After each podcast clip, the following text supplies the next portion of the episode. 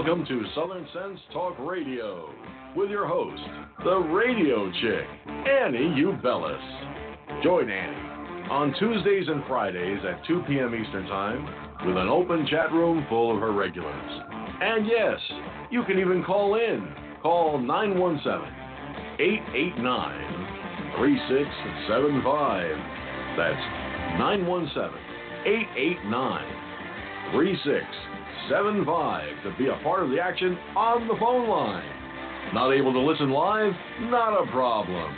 You can always catch Annie, the radio chick, and Southern Sense Talk Radio podcast in archives at southern-sense.com. So sit back, relax, and enjoy Southern Sense the right way.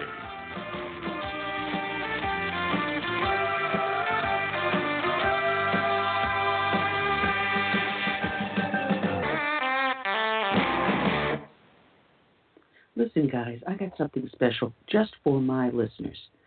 If you follow me, you know I usually don't hawk products. I stick to the issues important to you and me, but I think I can't keep this to myself. You may want to check this out and get in on the ground floor before everyone else jumps on the bandwagon. Now, this is just for you, my listeners. I joined up with Team Earth Water. Earth Water is a company that is faith based and patriotic.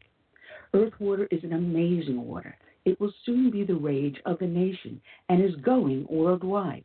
It has over 70 antioxidants and minerals. It's good, trust me. I already sleep better. I dropped one of my prescriptions, and I'm possibly looking to maybe drop another one soon.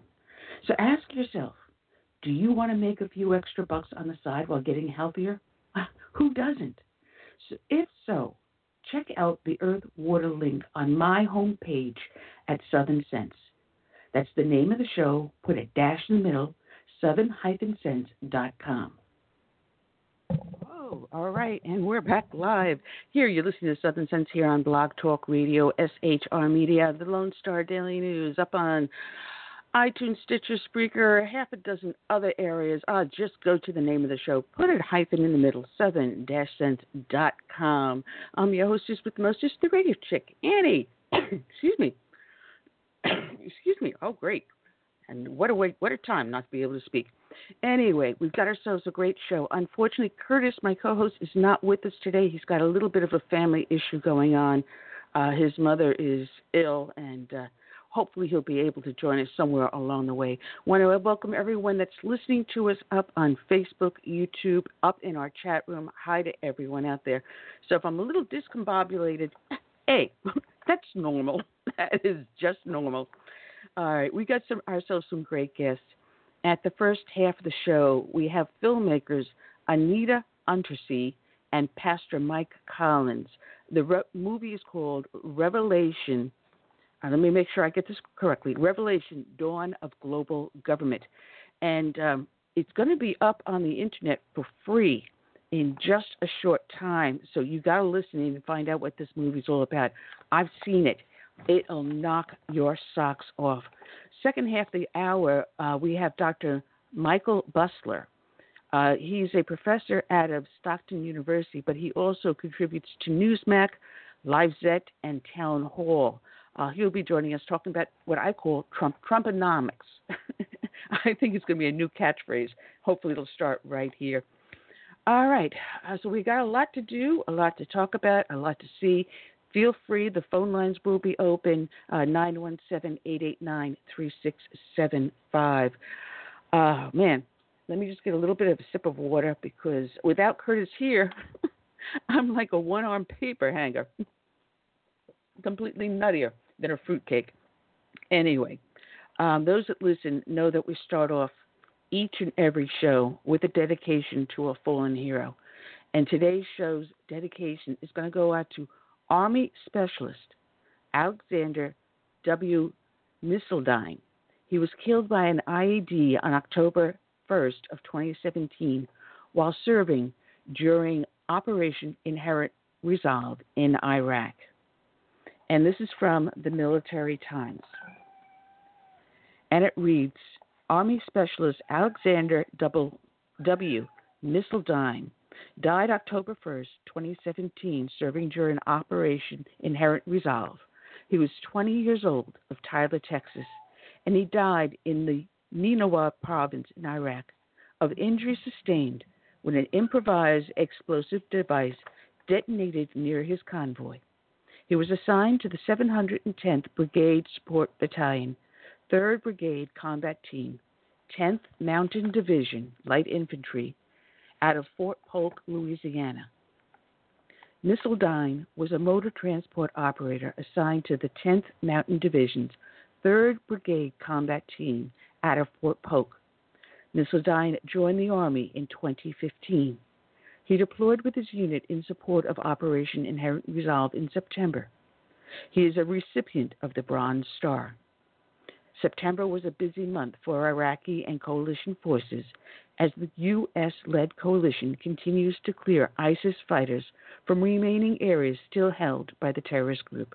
Following the liberation of Tal Afar, Iraqi forces backed by U.S. air power launched a campaign to liberate the town Hawija. Only 12 days of fighting. Much of the area has been liberated.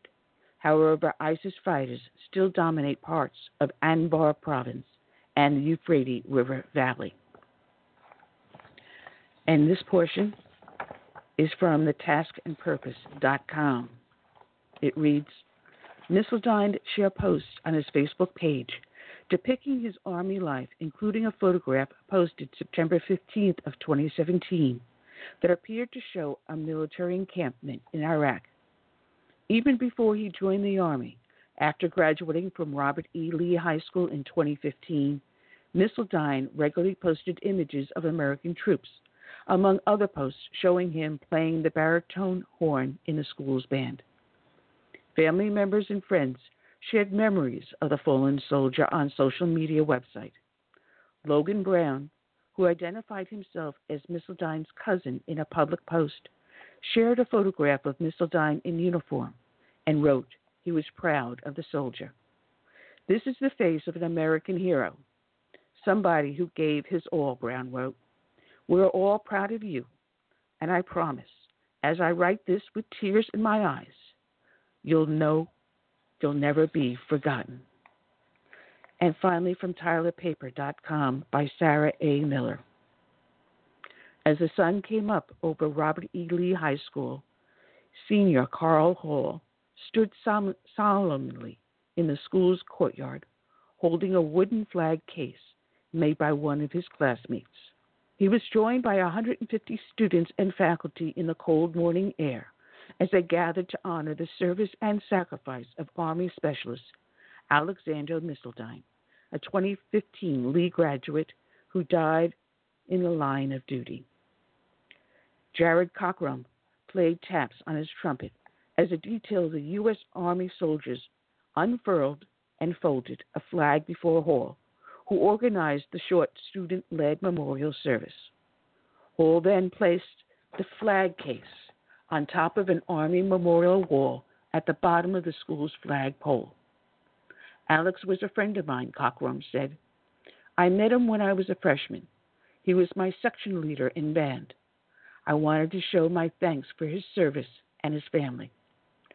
Sophomore Colby Leathers and senior Daniel English attended the early morning ceremony on the Lee campus that was also attended by Missildine's mother, who hugged students when they approached her to offer condolences. My brother just graduated from the Navy, Leather said. It's important for me to honor someone else who sacrificed so much and died in the line of duty. English said he knew Alex for a short time and wanted to come out and show his respect.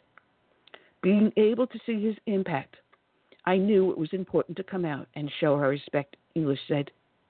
Missildine was assigned to the 710th Brigade Support Battalion, 3rd Brigade Combat Team, Mountain Division's 3rd Brigade Combat Team, at her Fort Polk, Louisiana.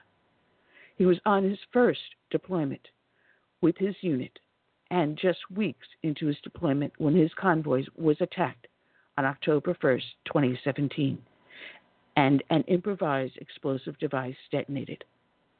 His awards and decorations include the Bronze Star, Purple Heart Combat Action Badge, Global War on Terrorism Expeditionary Medal, the Iraq Campaign Medal with one campaign star, National Defense Service Medal, and the Army Service Ribbon.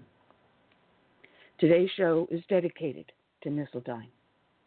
It is also dedicated to all the brave men and women out there that serve as first responders, be they law enforcement, firefighters, or emergency responders, and also to our military from the birth of this nation through today and into the future.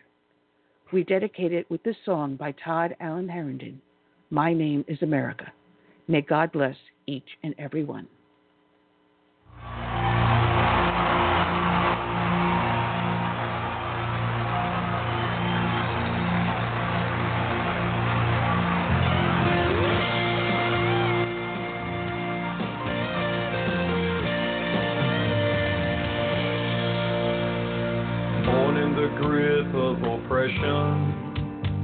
I fought for my liberty. I paid with the blood of my people. Freedom has never been free. Now my door's always open to dreamers and friends.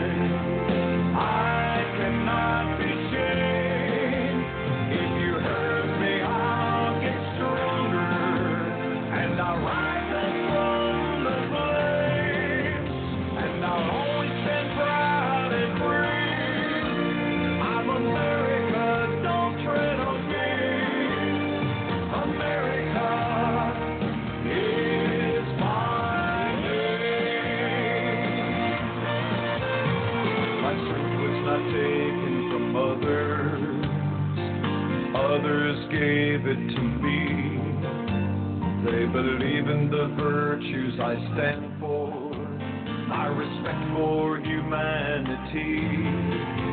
Now I'm challenged by tyrants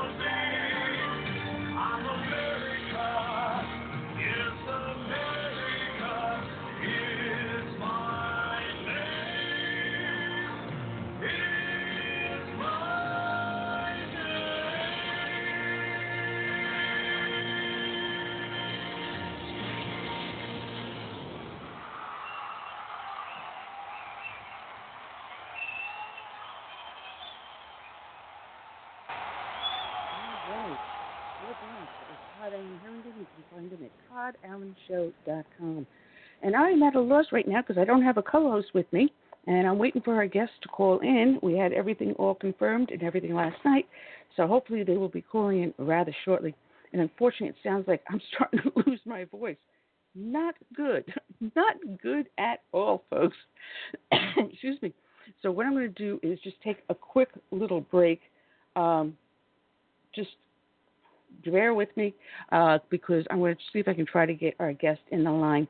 So, for this moment, I'll give you a little bit of Ronald Reagan.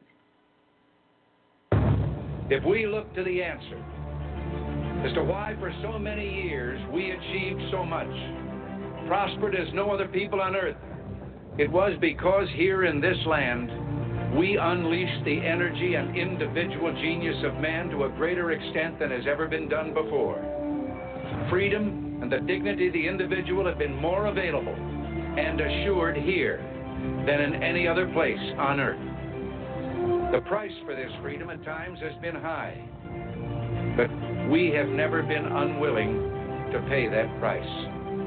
Those who say that we're in a time when there are no heroes, they just don't know where to look. The sloping hills of Arlington National Cemetery, with its row upon row of simple white markers bearing crosses or stars of David, they add up to only a tiny fraction of the price that has been paid for our freedom. Each one of those markers is a monument to the kind of hero I spoke of earlier.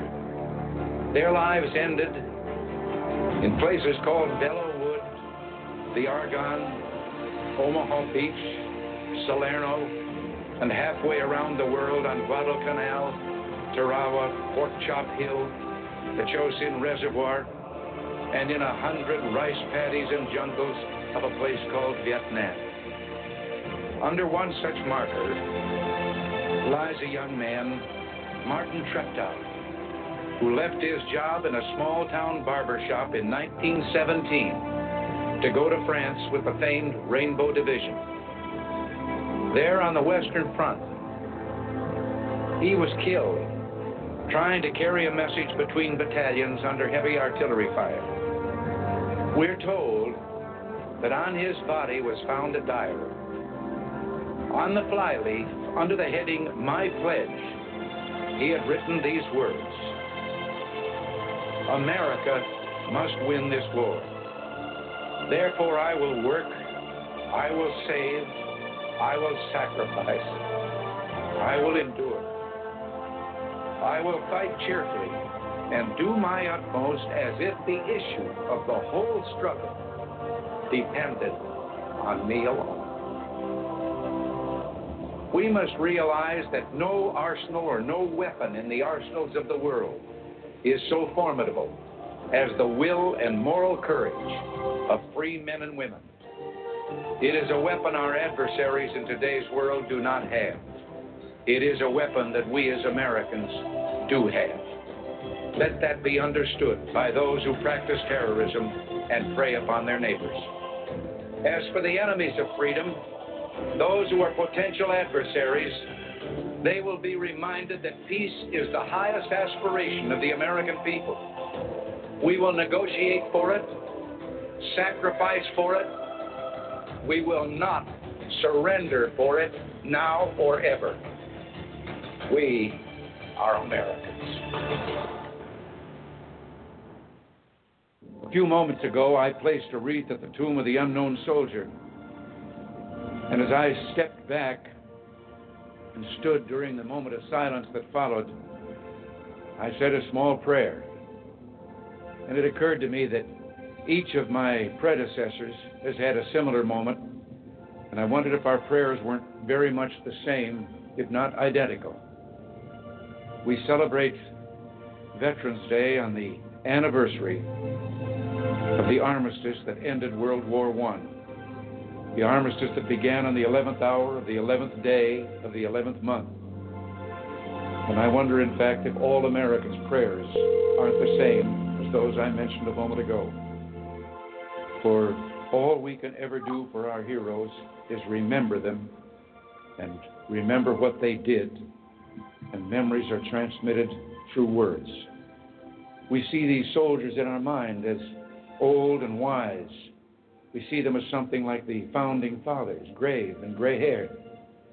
But most of them were boys when they died, and they gave up two lives the one they were living and the one they would have lived. When they died, they gave up their chance to be husbands and fathers and grandfathers. They gave up their chance to be revered old men. They gave up everything for our country, for us. And all we can do is remember. There's always someone who is remembering for us. No matter what time of year it is or what time of day, there are always people who come to this cemetery, leave a flag or a flower or a little rock on a headstone. And they stop and bow their heads and communicate what they wished to communicate. I think sometimes of General Matthew Ridgway, who, the night before D Day, tossed sleepless on his cot and talked to the Lord and listened for the promise that God made to Joshua I will not fail thee nor forsake thee. We are surrounded today by the dead of our wars. We owe them a debt we can never repay. All we can do is remember them and what they did and why they had to be brave for us. All we can do is try to see that other young men never have to join them. Today, as never before, we must pledge to remember the things that will continue the peace. Today, as never before, we must pray for God's help in broadening and deepening the peace we enjoy.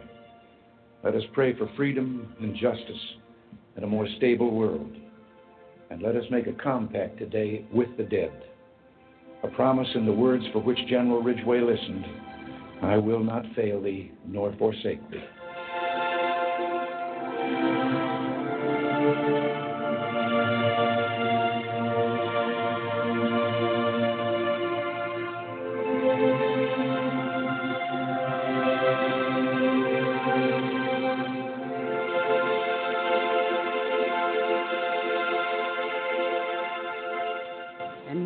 You're listening live to Southern Sense here on Blog Talk Radio, SHR Media, Lone Star, Daily News, Kinetic Hi-Fi, the Fix FM out of Charleston, South Carolina, up in iTunes, YouTube, Stitcher, Spreaker, Blueberry. Oh, heck with it. Just go to the name of the show, put a hyphen in the middle, southern-sense.com. Of course, I'm your hostess with the mostest, the radio chick, and with my noisy guest in the background, was welcome aboard Anita Untersee.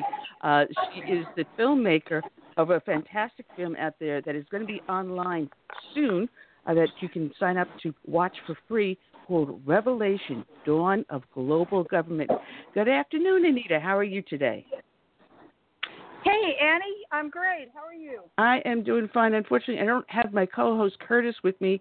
He's had a family emergency. His mother's not doing too well, and uh, he's out of state at this moment. Hopefully, he'll call us in later on the show, so we'll have him to join us. Um, but I hope um, Pastor Mark Collins will also join us soon too.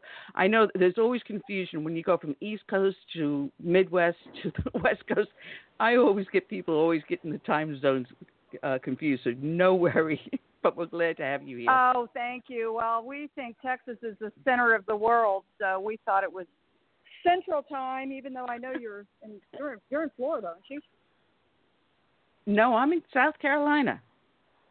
Oh, okay. Well, anyway, Chuck, well, Chuck will be I calling say, in momentarily also. Oh, great, great, great. As I said, I may not have been born in the South, but I got here as soon as I could. it seems like the last, great. the last. If you leave out Florida, it's the last bastion of sanity in the United States, I think. well, it's rough even here. I mean, it, it looks good on the outside, but we're fighting here as well. It's just never ending. Oh no, I know that. I know that. God bless you for that. Listen, you um, have made a quartet of movies uh, based around Revelation, and your website is revelationmovies.com. Um, what is the purpose of these movies? Well, we became aware of the globalist agenda, and slowly, like everybody, I guess, and um, and because we've been filmmakers our entire careers, we wanted to use our abilities to um, get the word out to as many people as possible. So um, that's that's really we, took the general idea, the general overview of the globalist agenda, now called the deep state, versus um, uh, national sovereignty, and um, came up with the different areas that it's being implemented across across the board. So, Revelation: Dawn of Global Government is the initial movie, and that's the movie that um, starring Charlie Daniels, uh, Lieutenant General William Boykin, um, Alex Jones, and uh, Mark Collins as George Washington. So those are those are the main stars, and then there's some 40 Patriot um, experts weighing in on the different aspects of the global agenda. You know, it's funny because I was when I was watching your movie, I watched it a second time uh, before putting my notes together, and I'm looking at Good. some of the people that are in the first movie, uh, which you will be showing online free if people go to the website revelationmovies.com and sign up. And starting August 24th through I think September 2nd, I believe, uh, they will be available for people to watch online. And uh, I, I was amazed at how many of the people you used in that film I've had as guests on the show. So we think along the same line. Now I don't know if this is Chuck or uh, or Mark that's in on the line with us. Last two digits of the phone is six one. So this is, I believe, your husband, him, correct? I can't remember his number. Pardon? What's That'll up, be Chuck, yes. He's the director.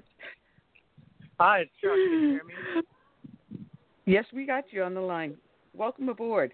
This is fun because I didn't know that you were going to be joining us uh, because we are live up also on YouTube. So I have a picture of your wife and a display of the movie uh, uh, graphic. So I don't have you, so please forgive me. but the husband always the back seat. I'm not. I'm not real. She's the. she's the real entity. so how are you? I- Veto anyway. the, the film, the first one that people will be able to see if they go to the website and sign up. As a matter of fact, if people are watching, a lot of them watch the podcast later on. There's also a link in there. If they listen in, they can click on the link and sign up uh, to watch the movie for free starting August 24th. But um, you you look at different issues. You don't look at it as just one issue, but you show how all these issues tie in together. And um, one of the things is based upon upon the threat of a global government. Why should we really worry about that? I mean, they did it in Star Trek. It it looked like it worked.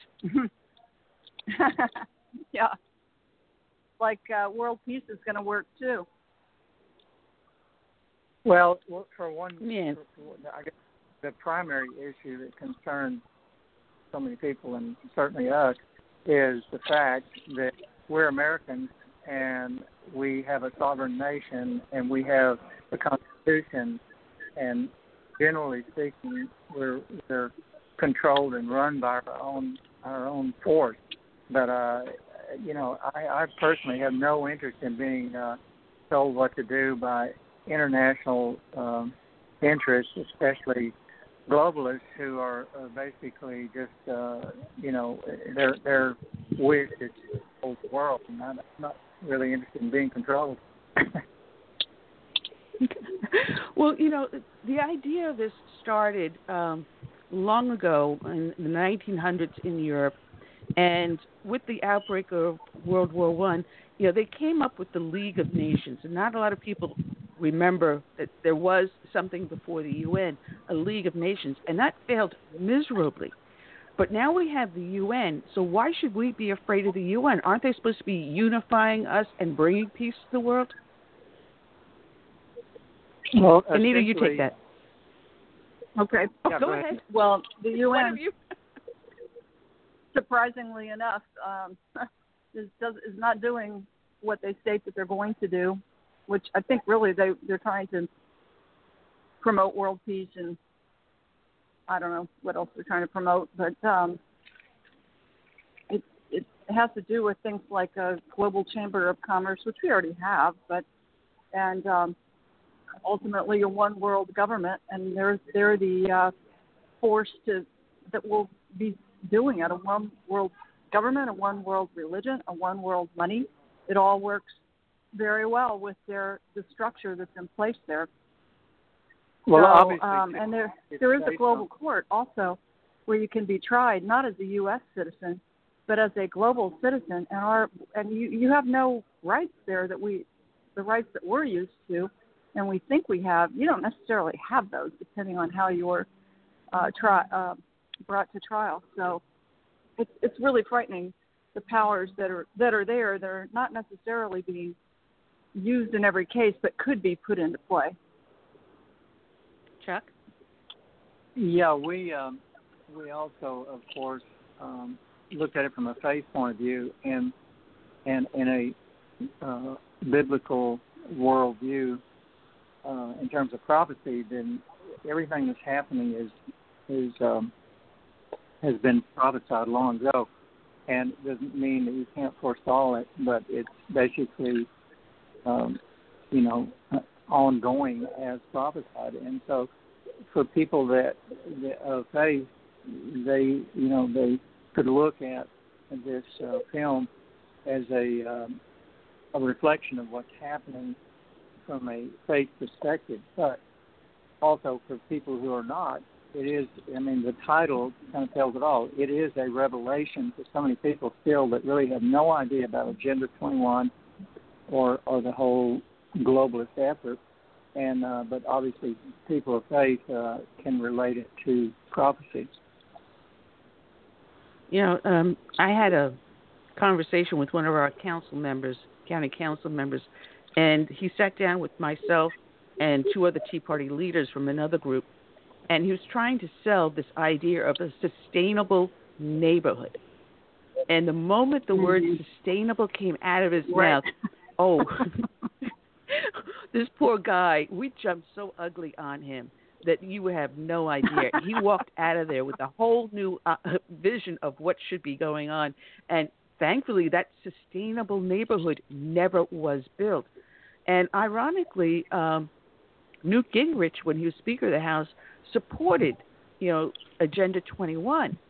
And yet, when I went and did an interview with him, one on one with him back in I think it was 2012 when he was running for president, um, we, he had no idea what the truth was behind Agenda 21.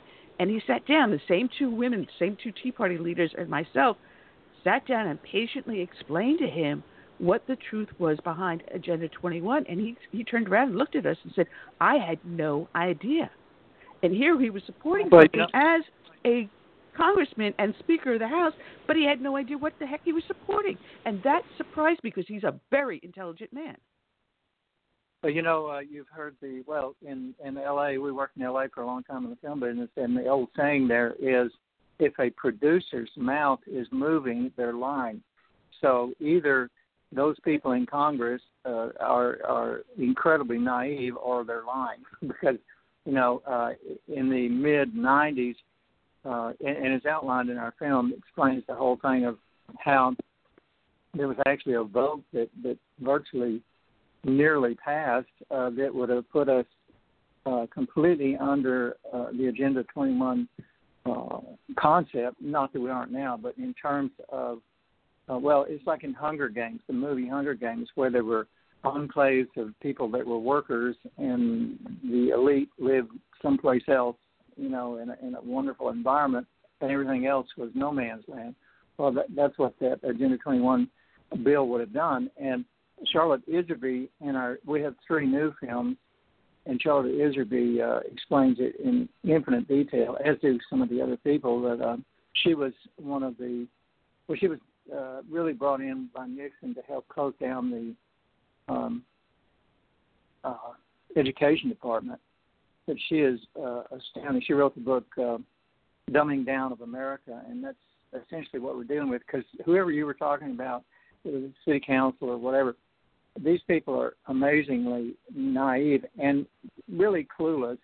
because you know um, they just get lobbied by various entities and then they run with it. But don't buy. It, it's like Nancy Pelosi said. I guess we'll have to read the bill to find out what's in it. And most of these people really, um, you know, they go with influence rather than awareness. You know, it was funny because here in the state of South Carolina, at one point, um, our legislator was trying to put through legislation that would have, you know, endorsed Agenda 21. And oh my goodness, we have a coalition here that's put by, together by a friend of mine, Joe Dugan.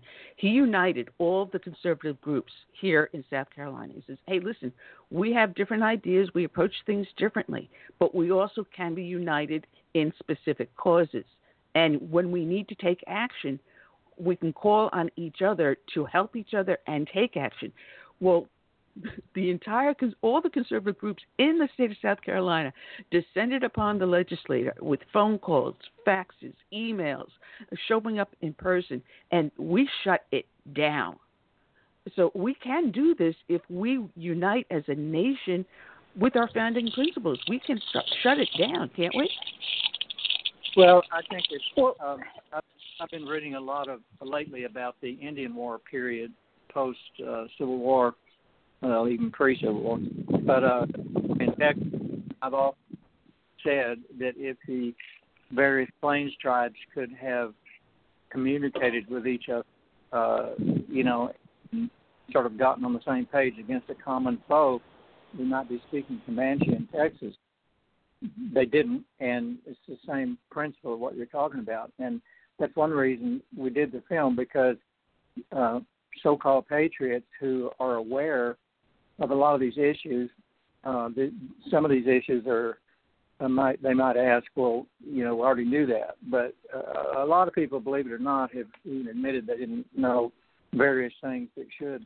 But the point is, um, you know, if if patriots can use these films as a package to, to all those people they know that roll their eyes when they try to describe Agenda 21 or some of the other uh, nightmarish things um, that are covered, then you know people that roll their eyes may not believe whoever it is, a relative or someone uh, who is trying to explain it. But if someone else tells them, such as the people in our film, then they may sit down and think, well, I don't know, I better look into this. And that's the whole point is for for patriots to become Paul Revere's to those people out there who won't admit it or really have no idea.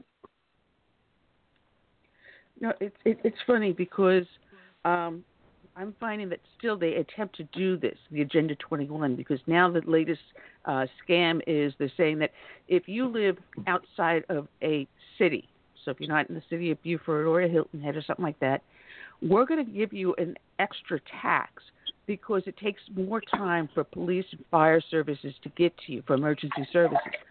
And yet, if you look at the statistics, those those of us that live in rural areas require less emergency services per household compared to per household in an urban area.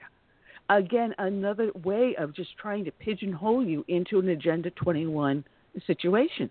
I, it's just amazing.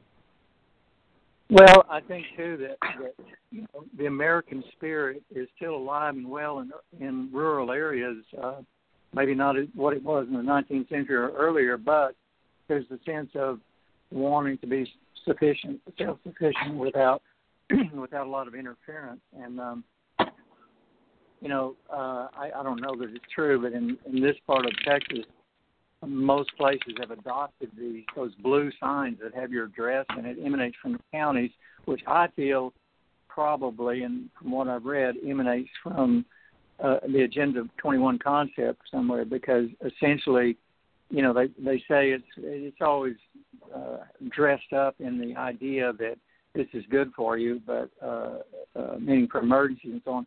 But it also pinpoints exactly where you are, and you know, there's, uh, you know, it's it's just intrusive, and so uh, we don't have one. I threw it away. I'm not interested. If I have my tractor run over me or my horse stomps on my head, I'll just I'll just crawl to the hospital. But I I'd much rather be independently su- sufficient, uh, self-sufficient, than rely on anybody. And I think that if we could just maintain that original sense of Americana, we'd be a lot better off.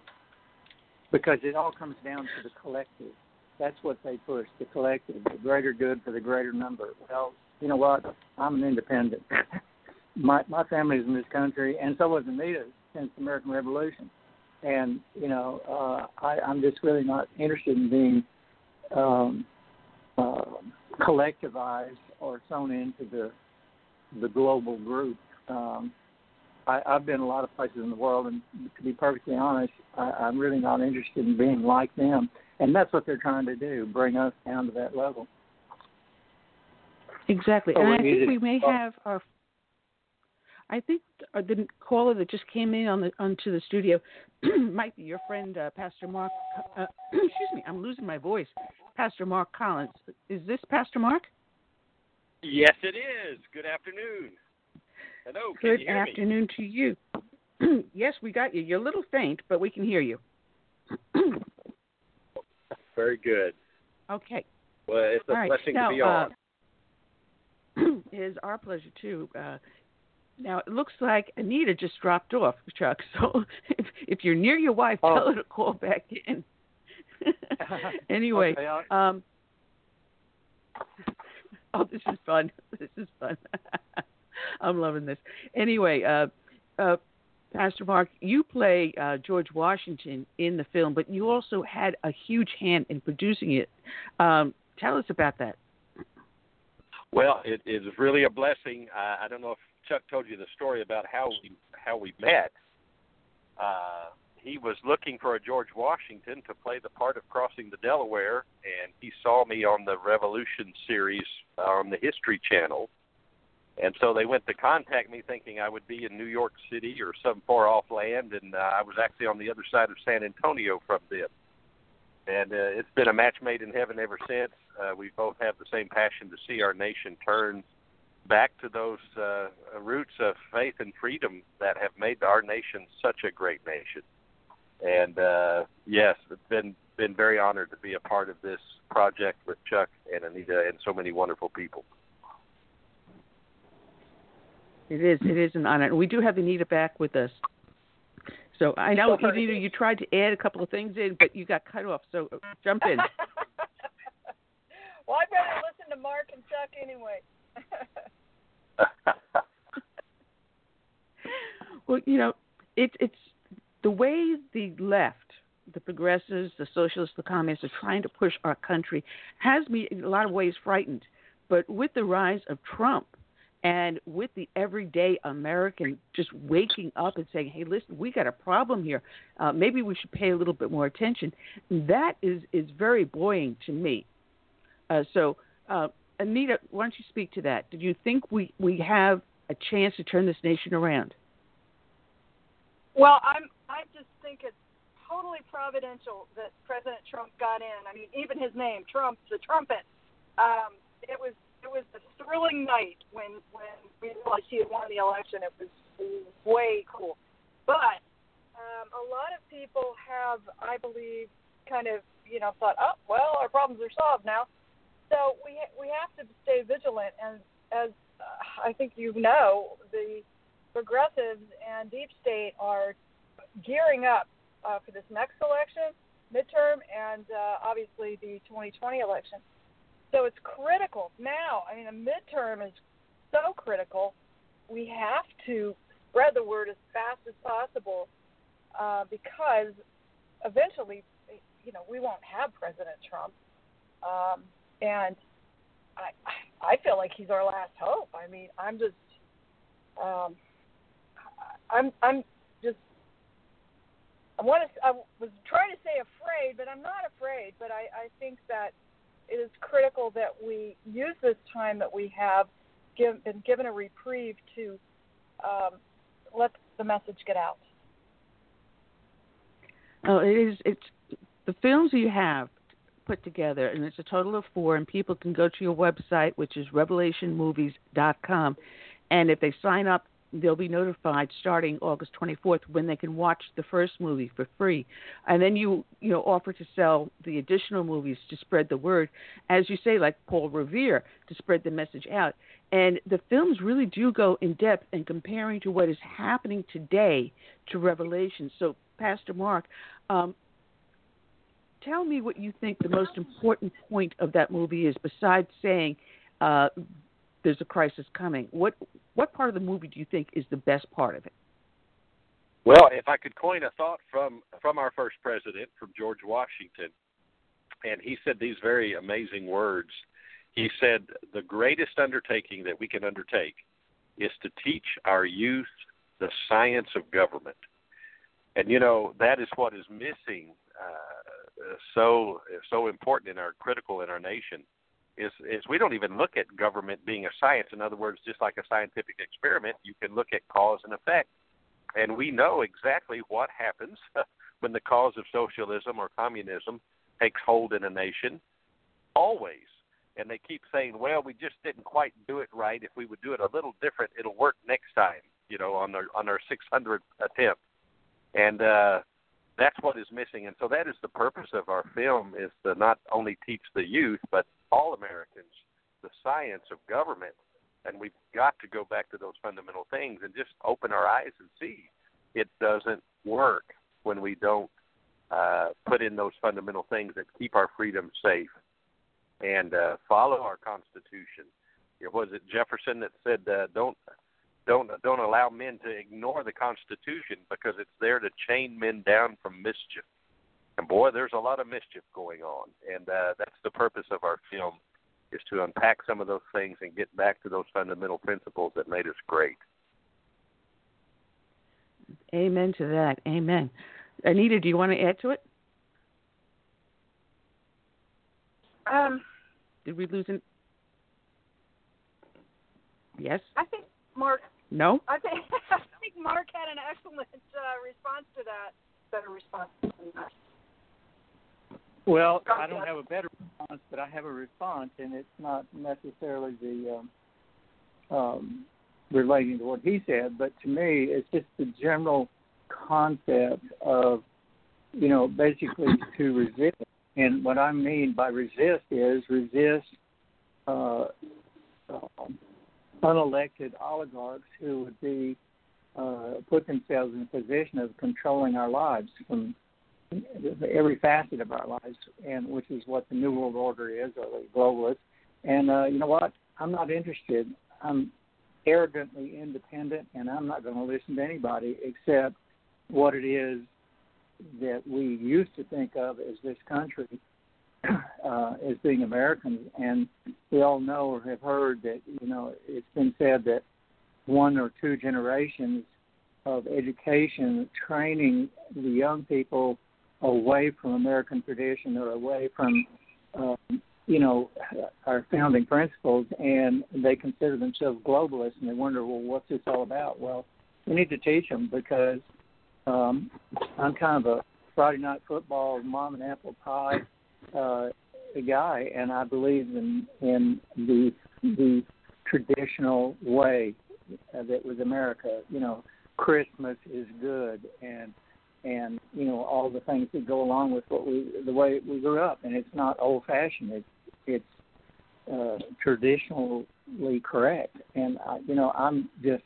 absolutely not going to listen to people from foreign countries telling me how to live my life. There are a lot of people um um you know of our people that uh fought and died for the right to be free and if any of these people uh, think it's great being uh, in anarchy or under the power of despots, and let them move there. But uh, I'm settled, and I'm not moving. well, I've always always preached that education is the foundation we have to build upon in order to help our country go back to what the founding principles were. And it is education that was used against us to corrode the foundation, which is the Constitution. You know, you have recently in Florida, they passed the red flag laws, in which now, uh, since they passed it in January, 450 warrants removing firearms from people that have committed no crimes, but just had someone accuse them of having bad thoughts or something. So we're finding the foundation being corroded in the heartland of America with these laws. Uh, so it's so important that we understand what the Constitution says, what it says we can and cannot do. And this de- every time someone says this is a democracy, I scream and yell, no, it is a republic based upon democratic voting. You know, there's a reason why we have an electoral college, and even that is starting to be eroded. It is it is a frightening time to say, as you said, Chuck, that things that we grew up with, principles we knew in our heart and soul, and moral values, have been eroded in just a handful of decades. Well, also, um, I, like I said, feel that it was providential that Trump, you know, has achieved what he has and that he got in, in the first place. But in a way, so we are we are under a uh, a wing of protection uh, with him, but either by, by any number of means he may not be there, including living out uh, two two terms, which um, you know we all pray he will. But uh, in, since he's in, uh, the fanatics on the left, funded by the Soroses of the world and all those with the globalist agenda, um, have actually ramped up more so than than even under Obama, which was the ultimate nightmare for this country. And you know, if um, if we're not careful, um, you know, we're, we're much safer now with Trump, and we have a direction. The ship's kind of turning around but uh, we might be even in more danger than if the arrogance of Obama had been allowed to continue, uh, because uh, because now they don't feel quite as secure. They the the uh, opposition as they did with him, and so they're they're sitting in dark rooms making plans. Well, you know, uh, Pastor Mark, you are a very unique individual, and thank you uh, for joining us here today. Uh, when the shooting occurred in Texas, uh, we are finding ourselves, our Christianity is under attack, our constitutional rights of gun ownership, freedom of speech, freedom of religion is under attack. You were you were there right after the shooting. What do you tell uh, people when they're they're caught between well, gun a gun killed my friend or family members, therefore guns must be bad, how do you counsel them? What do you what do you say? It's a very hard thing to deal with. You know, I was interviewed on CNN national news, and you know they asked, "Are you know we angry at the AR-15 or the Air Force?" and and uh, I said, you know, it wasn't a gun that killed uh, all of those 26 beloved friends of ours. It was evil. Evil walked into that church that day, and evil is stopped with good, and it it, it played out so beautifully. And it, you don't want you don't hear wanting to talk about what really happened in Sutherland Springs when he was engaged by another citizen, good citizen with an AR-15, and the killing stopped, and the police were still minutes away. And so it, it takes a good guy with a gun to stop a bad guy with a gun and I said, you know, you need to consider the number one cause of death worldwide for the last hundred years that's unnatural. Unnatural death is democide, of course, which is death by government. Literally millions are being killed by their own government, and consistently they disarm their citizens before they kill them. And so it's one of our greatest protections, and our founding fathers understood that, is for uh, to be basically that pop-off valve for that tyrannical government was the right of the citizens to bear arms, and uh, we have lost sight of that. You know, I, I even heard there was some congressman that proposed putting forth a bill that you know if we got rid of the army, we wouldn't have any more enemies. And so that, that's the kind of thing that's taking over our country, and uh, it's scary that uh, uh, you know they they're called snowflakes, and and and it's becoming that because there's such a disconnect uh, between the reality that it, you know there are evil people, and if good people just stand by and are are disarmed, then they are they're going to take over the world, and that's what we see happening in, in many corners of the world. Uh, man, uh, the three of you put together such a fantastic uh, film series, and I'm telling everyone they have to go to your website, revelationmovies.com. The link is on the show page. Just click on it and sign up your email, and you guys are going to notify them starting August 24th that the free the movie will be free online, the first of the four series. Uh, it, it is a huge eye opener. You have people like Jerome Corsi in there. Uh, I can't remember half the people um, that were in there. Uh, matter of fact, uh, I'm going to butcher his name, but the former Muslim terrorist jihadist that's now a Baptist Baptist minister, uh, he had been a guest on our show at one point. Uh, it was it, it is very very informative, and the way you cut everything together, it tells you that we are in a time of trouble but we do have a chance. We do have a chance to turn this around. If not turn around, at least slow it down and bring the founding principles back to our society. You know, we see left and right where it's okay if you're one of these uh, progressives on the left to go out and mouth off whatever you want, uh, make threats against the president. It's fine. No one touches you or have your email server being hacked and expose secrets to the world. That's okay. We're not going to prosecute you. But heaven forbid if you go out in public wearing a Make America Great Again t shirt or hat, then you're fair game to get beat up. I actually listened to a left commentator say, well, it was just one or two people that were beat up. Even though it's not good to be beat up, it's just one or two people. It's not one or two people anymore, is it, Any Anita? No, it's it's not, and I I don't want to draw that sort of hate on myself, and I I purely do not understand it because um, if, if people would look at what's going on with the economy and jobs and um, that that sort of thing, they would be happy instead of complaining about it. But uh, it's it's an upside down world, so very hard to understand. Well, you know, uh, it speaking of that, when um, when when the British um, surrendered to Washington, uh, the the British general had his fife and drum play a very popular tune at that time, uh, which, depending on the context, would have been good for them, but in this case was not. And the name of the tune was "The World Upside Down." And that's the world we live in. And as far as having a shot, I think there's always a shot. And it's about um, the first time I met Alex Jones. I, I mean, I was a little naive, and I thought, well, Alex, tell me, okay, we're here uh, alone, and you can you can lay it on me. What's the answer? He leaned across his desk and he said, education, and that's the point. If if people um, become educated I can't believe normal human beings would want to be uh, controlled and and uh, and have their families controlled and be by by the dark side.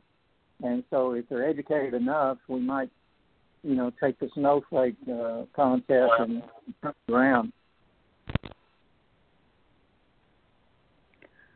Yes, absolutely. And I, I've said that many times. We've got to start with education and start right now government says kids attend preschool. It used to be kindergarten was uh, uh, revolutionary, but the younger they get our children, the easier it is for them to indoctrinate them, and the harder to later on re-educate them to what the truth is. And uh, I, I think this is where we have to start looking at it. Start with the preschool. Say, hey, listen, do you really have to send your kid to preschool? Can you keep the kid at home? Can you educate the kid at home? Can you use alternative education like charter schools or traditional Christian uh, schools? And, and get them out of the public school system and indoctrination. I think that's the important part.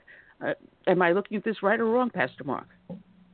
Well, the other thing no. is that people people are going to have to stand up and and deal with uh, their own personal uh, moral fortitude when you have trans uh, people coming in and teaching kindergarten or even preschool, I've read, uh, about that whole lifestyle.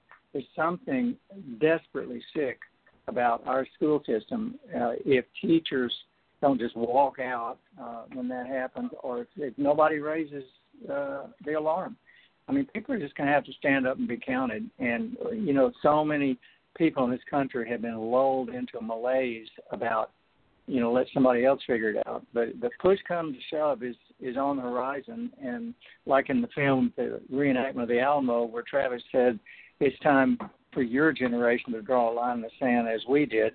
Uh, there, you know, whatever that means. It means uh, take your kid out of school, or you know, basically just roll up your sleeves and do something. Well, lady and gentlemen, I want to thank you for joining us. Your movie, which is Revelation um, Dawn of Global Government, they have to go to your website, revelationmovies.com. Uh, sign up. They can watch the first one for free starting August 24th uh, through September 2nd. And they can look at buying the whole package uh, and uh, sh- sharing it having your family and friends sit down with you and watch the DVDs. It's about five hours worth of video, but is highly educative. So I want to thank you, Anita and Chuck, for joining us, and Pastor Mark, and God bless you for the hard work you're doing. God bless. Thank Thank, you. you so much.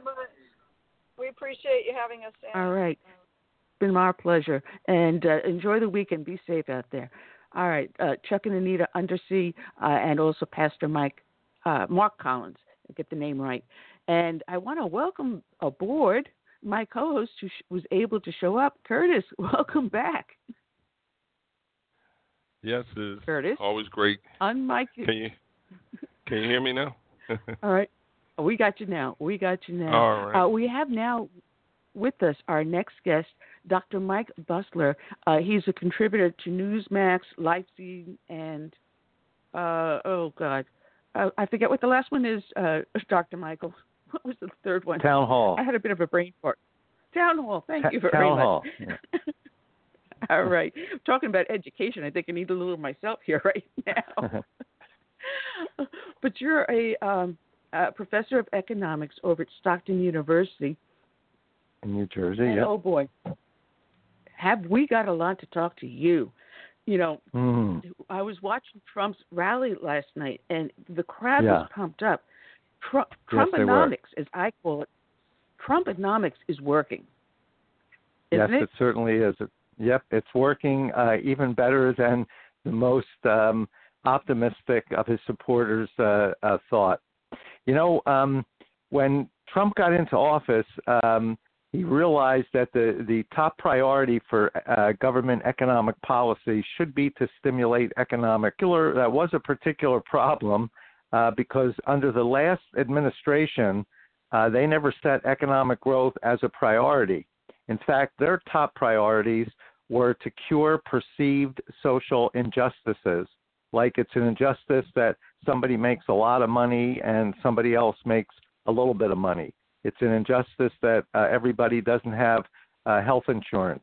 It's an injustice there's not enough food stamps to go around. It's an injustice there's not enough welfare payments uh, to go around. So they wanted to cure those problems, and each time they put a cure on them, it put a burden on the economy and made economic growth that much more difficult. In fact, um, President Obama is the only president in history to serve a term in office without having at least one year where economic growth annually was at least 3%. In fact, it hasn't been the GDP, how we measure growth, hasn't been at least 3% since 2005, and it hasn't been 4% for the entire year, annual growth, since the year 2000. Um, Trump realized that that's causing all kinds of uh, problems. Um, if the population is growing at uh, three quarters of a percent a year, and the economy was only growing at 2%, which Obama said was the new normal, there really is not a lot of real growth for um, the population. So what Trump did, he said, I'm going to get the economy growing. People said, he said, I'll get it over 3%. He said, people said, well, I don't think you will. He said, and he knew he'd be able to get it over 4%. And frankly, you may see a quarter of two next year where it's over 5% uh, growth. So he got into office and he said, um, "Look, what's the uh, uh, fastest thing I can do?" Well, um, President Obama put a lot of burdensome and counterproductive regulations um, on the business community. Uh, and as a result of that, uh, it slowed growth. Well, President Trump said, I can just through executive order reverse all of those unproductive, unproductive regulations, which he did. And since the second quarter of last year, right after he got into office, the economy has been growing at over a 3% rate. Then he said, uh, Look, I really need the economy to grow faster than that, and I know I'm going to have to uh, do that um, by looking back in history and see how other presidents have done it. So we saw uh, what Kennedy and Johnson did in 1963, 64. Uh, he saw what President Reagan did in 1981, 82, and even looked at what uh, President Clinton did in 96, 97. In each case, they lowered uh, the federal income tax, and it proved to have uh, to accelerate uh, growth. Um, he decided to model his tax cut um, by looking at what President Reagan had done. So President Reagan had taken off burdensome regulations, gave a uh, tax cut to every taxpayer, middle class and upper class. So Trump pretty much copied um, President Reagan had done. After Reagan did that in 81, it went into effect in 82. In 1984, the economy grew at a 7.5% annual rate.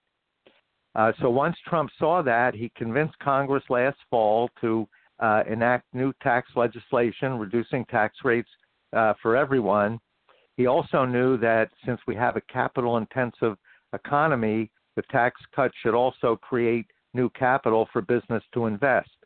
So not only did he lower everybody's um, personal income tax rate, he dropped the corporate tax rate from an average roughly of 35% down to 21%. Well, that went into effect in January. It takes a couple of months for uh, things to get moving. By the second quarter of this year, economic growth had increased to 4.1%. Um, my forecast is the third quarter, we're probably going to see a number in the 4.5% range. And um, I think the economic growth will continue at that level. Now, there'll be ups and downs. There's a bunch of uh, headwinds we're going to have to deal with too. But um, I think for the next three or four years, I, you're looking at uh, economic growth at a four percent or or better range. Yeah, I remember '84. I was able to switch jobs. For me, at that point, you know, it was so easy to get a job back then. Absolutely. Today, now under Trump, under Trump, yes, it is. But had you asked me three Can, years ago, no way. No way. Right. But, you know, people say, hey, listen, when you cut taxes, you cut revenue to government. But the exact opposite actually happens. The more you exactly cut right. taxes, the more production, the more of, of, the purchasing power. Therefore, taxes will actually increase, right? Yeah. Yeah. Or in fact, revenue, um, I mean, not the tax itself. Yeah. Revenue. Yeah. Arthur Laffer is the one that uh, originally developed this theory, the University of Southern California um, economist. Um, look, if you're taxing at very low rates, uh, and you if you're taxing at two percent and you raise to four percent, you're likely to raise more revenue. But if your tax rate is very high, um, you can actually lower the rate and have revenue go up. What Bill Clinton did, for instance, the capital gains tax in 1996 was 28 percent.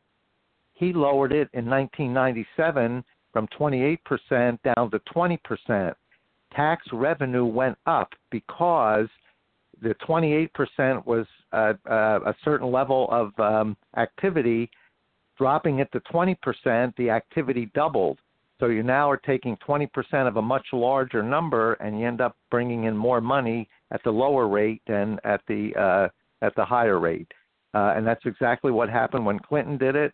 And um, President Trump, as you may know, recently started talking about uh, making some changes to the capital gains uh, tax law um, by indexing the purchase price to inflation. Um, essentially, what uh, is lower the tax rate um, for uh, long-term capital gains and that too would spur economic growth and probably have revenue increase. So, yes, you're correct. Well, you wrote an interesting article, and I read the title, and I started laughing, Go, "No, no, you really did not write this. this it, it can't possibly be true." But the more I read it, the more I said, "It makes perfect sense." The article I'm talking about is called "Today's Anger Comes from Nearly Two Decades of Economic Stagnation." Now, you know, yes. I thought it was probably mental illness or just progressives will always be progressives. but the way you broke it down made perfect sense. Why is today's anger from the two decades of Obamanomics? Yeah. Uh, so, so um, when there is prosperity in America, it means that there's opportunity for virtually everyone. Now, the people who are most prepared are going to get the best opportunities, but as long as the economy is growing, there's opportunity for for people. So, which means um, people can go out and get a job. They can support themselves. Um, lower income people don't have to worry about the government handouts to get by. They feel greater self esteem, um, and they're in uh, feeling better about themselves. Now, when you have lackluster economic growth, as, we, as we've had really since the year 2000, since 2005, it's been below 3% on an annual basis, below 4% since uh, 2000. So when you have slow economic growth, it means um, people uh, get jobs, but sometimes or many times they end up taking jobs for which they're overqualified. For instance, the last 10 years or so, um, many of my students and many college graduates from other schools struggle to find one good job offer. Many of them have had to accept jobs for which they're overqualified. Uh, we call that underemployment. Um, because they took jobs for which they were um, overqualified, and I sort of get a little angry about that. I just spent all this money on uh, college, got all this education. I'm getting a job I could have gotten without a college education. So there's a little bit of anger there. Um, and then, since they're taking the jobs that you don't need a college education uh, to get, the people without college educations don't have any opportunities at, at all. So what happened was um, they dropped out of the labor market. They became what are called discouraged workers. They dropped out of the labor market. Uh, they needed more food stamps. They needed more welfare to get by, and that's why those numbers were so high under the Obama administration. And that too breeds anger. You know, people really don't want handouts. people want opportunities to earn themselves and feel better about themselves. So here you have the um, less than fully educated people feeling angry about not getting jobs. Then you have the uh, college graduates, many of them accepting jobs for which they didn't need a college degree for, so they're getting angry. And I think um, because there's no growth and everybody's kind of looking for few opportunities, uh, you know, you start to get a little competitive and a little cutthroat even against uh, some of your fellow workers. I think much of that anger is due to to the lack of economic growth. On the other hand, um, once we start to feel economic prosperity, and I think Americans forgot what economic prosperity feels like, but once we keep up this 4% growth rate or better, there's going to be all the underemployed college graduates are going to find opportunities to take advantage of their college degree. That opens up uh, uh, job opportunities for people with less than a college degree. Now we're starting starting to see hundreds of thousands of these discouraged workers come back into the workforce because there's opportunity for them. Well, now the college uh, graduates are going to feel better. My degree is finally paying off for me. I have a better lifestyle. My income is is higher. Um, there's opportunities for me. Um, the ones with less than college degree say, you know, instead of uh, depending on food stamps and welfare and government handouts for everything, I now am in a position where I can support myself and I have the dignity uh, to be able to uh, go out and buy things using using my own money. They're going to feel better about themselves and less angry. Everybody starts to feel better about themselves and less angry. So yes, I do think a lot of the anger has been building up because people are in the land of opportunity and there's no opportunity. You know, it's, it's funny because when I was reading your article, I, I put some notations on there saying uh, money is the number one reason for divorce in America. Uh, Yes. It's also a huge, huge factor in suicide rate, crime, Yep. depression, homelessness. So the the opportunities are out there with this increased e- economy growth we have. Right. These things will also come down in numbers, which would then, if you decrease divorce, you decrease decrease the number of single parent households. Therefore, also Yeah. increasing the child becoming more more well developed, uh, more socially uh, adaptable. You know, there's so Yep. many differences that you can once the money starts flowing out there. But what always angered me under the previous administration, and Ted Cruz said this as well as Marco Rubio, increasing H-1B1 visas. If we have unemployed Americans, why are we importing employees? It made no sense to me. Now, thankfully, Right. it looks like uh, Obama, uh, not Obama, Trump is starting to lower these numbers, being acceptable.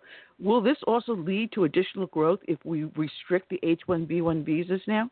Uh, yes. Um, the the purpose of those visas was to uh, bring in workers to fill areas where we had shortages. Um, there were, it was not meant to just have uh, workers coming in to take jobs that um, Americans could could take, but the program became very liberal, letting in um, a lot of immigrants. And look, nobody is against immigration. My parents were immigrants. This country was founded on immigrants, but we did it legally. We set up Congress uh, set up a uh, policy on immigration, who could come in legally. Um, so um, immigration is a good thing, but you can't just flood the country with um, illegal immigrants. Um, now, to some extent, there there are some jobs that Americans uh, just for whatever reason don't want to do. I live in a resort community, um, and there are a lot of jobs like dishwashing and those kind of things, cleaning up, um, that Americans just think they are too good to do. so, um, who ends up filling those jobs are some of the uh, immigrants that have come in here, some of them legally and and some not. So uh, they have taken some jobs, but Americans have to realize that uh, if you don't really have much of a skill, if you never really learned to do anything, and I'm not judging anybody, I'm just giving facts here. So if you've never learned to do anything and you can't make a contribution to the economy, you're not going to get paid a whole lot of money. I mean, you're paid according to the value of your contribution. That's how the system works. So um, the reason people go to college is to be able to provide a greater contribution. The reason people learn a skill, um, you know, college is not for everybody, but some people uh, um, learn learn skills, and we're going to need people in the building trades and you know plumbers, electricians, those uh, skilled labor we're always going to uh, need. So um, if people learned a, a skill and they're able to make a contribution, you know, then you can get paid more. But to go into the workforce and you know, I've heard people say, "Well, I don't really know much and I can't do anything, but I would still want to get paid ten dollars an hour."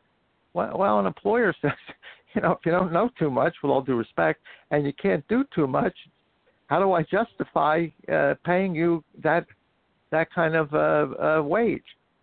Um, so um, the immigrants, the immigration uh, that has occurred, taking some jobs, but they are filling jobs that typically Americans, for whatever reason, just don't want to do. You know, uh, Curtis, I'm going to to get to you in a second, but I I just All right. noticed that you know in my local McDonald's they had a protest out in front of it a number of years back, demanding Yeah. you know fifteen dollar an hour minimum wage, Yeah, yeah. Uh, starting at Right. McDonald's, and within a month and a half, the McDonald's closed down for quote renovations, and when it reopened, it had these kiosks. So people can go in and order off a kiosk, which costs only ten thousand dollars a year to maintain, compared to a minimum wage employee at fifteen dollars an hour. So he was able to reduce his employees, reduce his overall cost, and there goes the job. So when they demand minimum wage, which I don't believe in the minimum wage, you should be paid what you are valued at, an honest wage Right. for an honest hour of work is Right. my principle. But with demanding the minimum wage has skewed the entire market. And I'm sorry, Chris, go ahead. I kept I cut you off twice, so I apologize. go ahead. Oh, no problem. I, I recently looked at a poll that um, said that um, 59% of the economists that participated in that poll approved of what you know the way Trump was handling the economy. Now, Trump seems to be basically the only one singing his praises. what what do we have to do to get these politicians, you know, to talk about, you know, the great things that are going on um, under Donald Trump's uh, administration? Yeah, you know that's that's a difficult thing. Um, the Democrats um, are not interested in helping Donald Trump at all. This massive tax cut that is really stimulating economic growth. Recall, not one Democrat voted for it. Um, in fact, Trump yesterday, uh, while he was at his rally, uh, he said, "Look, the Democrats are just going to oppose everything I do. So I guess what I have to do if I want to get the wall built, tell the Democrats I refuse to build a wall no matter what. And if I do that, they'll oppose it, and then they'll want to build the wall." So Trump's point was that the Democrats are just fighting him every step of the way. The mainstream media um, every study I've seen says at least 90% of the coverage of uh, President Trump is negative. Uh, so it's very difficult to get a positive message out. You have to listen to President Trump at his rallies to realize, hey, you know, he really is doing a lot of good good things. There are some politicians in his party that uh, follow what he says, and it seems everyone who's uh, up for reelection and uh, welcomes President Trump's support uh, t- tends to do fairly, fairly well. But Curtis brings up a, an excellent point. Um, the administration has got to get more effective in communicating the positive message about how good things are and how good things are going to be in the future. Yeah, you're right. You can't depend on the left wing media because even when the um, the latest um, economic growth figures came out at 4.1, they reported it but they add a caveat, but it's not expected to, you know, last. And you know, that's right. It's, it's like this guy could never do anything right, but if it was Obama, it would be the greatest thing since um apple pie or, or ice cream. Yeah, you know, I I remember uh during the '80s, the uh, press was very tough on Reagan. Now they weren't quite this bad. Uh, I, I don't recall in history ever seeing anything uh, as bad as this but they were uh, uh, very negative to, to Reagan. When he first got into office, they said he's the first president to be over 70 years old. You know, he's not going to be very effective because he's so tired he has to take a nap from three to five every afternoon. Um, and they just kept riding him no matter what. But gradually, as things got better and the economy improved, and uh, he took a peace through strength position, um, with regard to foreign policy, and that turned out to be very uh, effective. Um, and people uh, became less angry too because times were so so good. Um, Annie mentioned in '74 and '84 there was a, a good job opportunity for her because of growth. There were uh, job opportunities for a lot of people. Um, and during the State of the Union speech in 1984, uh, President Reagan gave his famous what's called "Go for It" speech. He said, "Look, um, things were bad. I fixed them. The interest rates are down. Inflation is down. The economy is growing." He said, "If you ever wanted to take a chance in doing anything, he said, go for it. Go for it. I've set the economy up so that you have the greatest probability of success. So go for it." And he instilled in Americans. They started saying, "You know." I've always thought about doing this maybe the president's right. Maybe this is the time I, I give this a, a try. And there was a new spirit, a new morning in America, Reagan, Reagan called it. Eventually, not nearly as quickly as I would have liked to see it, but eventually the press started to come around a little bit. Um, they they still didn't give him the kind of support he should have gotten, which would have made him even more successful. Uh, but they did start to come around. I, I have a feeling um, that in the next couple of years, as things get better and President Trump has taken care of North Korea, probably taken care of Iran, he'll probably have Russia in the right spot, he'll probably have taken care of NATO. The economy will be uh, growing uh, fast. He'll start to tackle next the deficit and government spending problem, and then he'll take a look at some of these social issues. Um, and even though he's a conservative Republican, uh, he's much more compassionate. Um, and I think the Democrats should try to work with him because he's a very compassionate person. He's willing to make some deals that um, really the, the mainstream Republicans might be a little reluctant to make. But I think in a few years, when all of those things happen, I think his approval rating, which has started to inch up now, will uh, go up higher, and I think people will have a better uh, view of the president. Um, and I think even the media may start. I don't know if I'm dreaming or not, but maybe the media may start to uh, cover out a little bit on Trump too. Well, you know, it's it's funny because I'm looking at all the things he's doing, and when he signed that omnibus Yeah. bill, I'm like, why did you sign it? But he made a threat when he signed it. He said, better not come back with another one like this again. Basically, is what he Never said. Never again, he but if said. you look at Congress, Never again. Excuse you me. look at what Congress Yes, is sir. doing now, instead of having one huge omnibus bill, they're breaking it down into little pieces and passing it bit by bit. So he's able to actually start to take a chunk of that spending problem out on Congress right now. So anything that's going to come up to his desk, he's going to toss back to them and say, "Listen, no good. I'm not signing this. Come up with another one." And he's starting to go after the defi- deficit and the spending. It is amazing, but people aren't paying attention because Congress is pretending it, everything is normal. It's just as as usual, but that's not the truth. He is starting to make a change, and it's a good thing to see.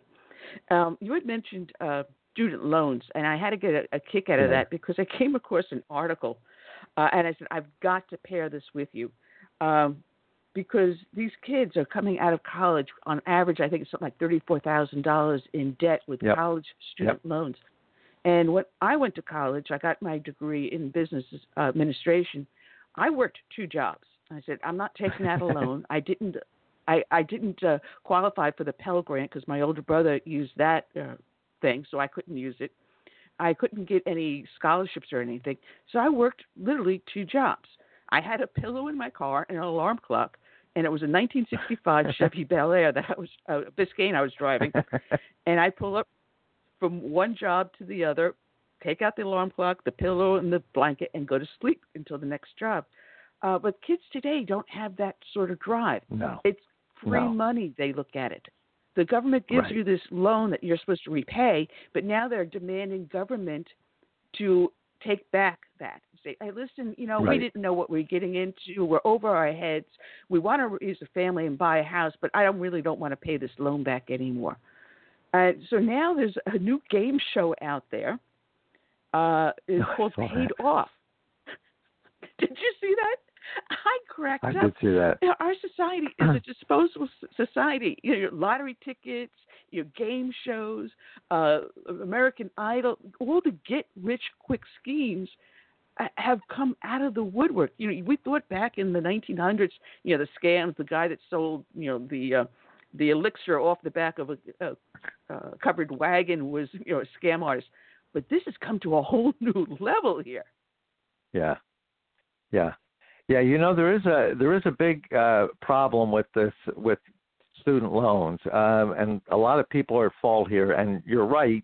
Um, when students take out the loans, they don't think about paying it back. They just look at it as free money. Hey, I, I, I got into the uh, university I wanted to go to. Um, how am I going to pay for it? Well, I'll just borrow whatever whatever I need. I'll worry about it um, later. Um, and it is a big problem, as you say. that the average student now uh, graduates with over thirty thousand dollars a year in um, in debt. Um, part of the problem too is that tuitions uh, are going way up, um, and the students are really um, not adverse to uh, any tuition hikes. Mostly because if it goes up, it doesn't hurt them right away because they just borrow a little more money to uh, to pay for it. But uh, look, I, I was the same way. I, I went to a university. It was a co-op university. Five years rather than four. You work six months and go to school six months, and the the middle three uh, years in a, a co-op program. That was the only way I could afford to go through school. And when I wasn't on the co-op, um, my uncle had a lumber yard. I worked on the weekends in the lumber yard to get uh, through. So so the kind of work ethic that was had years ago doesn't seem to be here uh, anymore. Um, people feel the the young feel like they're entitled to to things, and um, if you tell them, well, we're going to get you through college, but you're going to have to pay it back, that that really sits uh, doesn't sit well with them uh, at all. And if there's any way they can look to get this uh, student loan uh, off, they'll um, they'll try to do it. Uh, it is amazing. Free money. You know, where's my free Obama yeah. phone? And oh, at one point, right. Obama's going to pay my mortgage. You know, it, it, like I said, it's a disposable society. Uh, people don't interact face to face that much anymore. We have social networks, uh, and then you have the debacle of the social networks. I just found out. Yeah. Um, I had Judge Jeanine Pirro on the show on Tuesday, and I put up an ad up on Facebook to promote the show. And I get back from Facebook that they're not going to put the ad out there. They denied it because it's political. This is a political yeah. show. What do you think is going to? But meanwhile, Facebook uh, has lost billions upon billions because people are realizing yeah. it's another scam. Yeah. Yeah, they've got they've got problems that they uh you know they they just grew so fast. Um and you know they're really in a, a whole new area that nobody ever been in before. Um, I think their intention was good. They were trying to make it easy for people to connect with each other and um, stay in touch with uh, uh, family and friends that may be thousands of miles away. And I still use it uh, somewhat like that uh, too.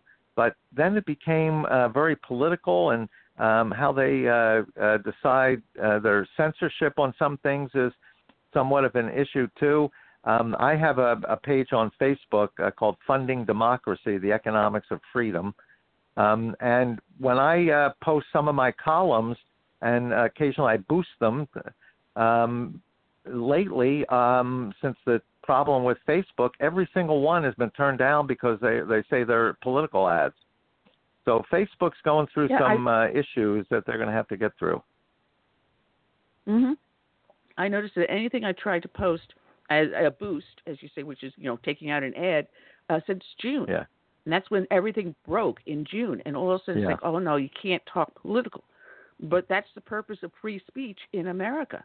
Without free yeah. free speech, there's not free exchange.